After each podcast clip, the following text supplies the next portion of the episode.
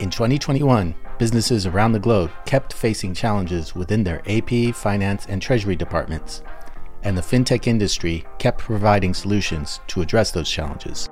Last year, we at Corpay launched our podcast, FinTech in Focus, to explore the issues happening in corporate payments around the world. And we're going to keep providing those insights throughout 2022.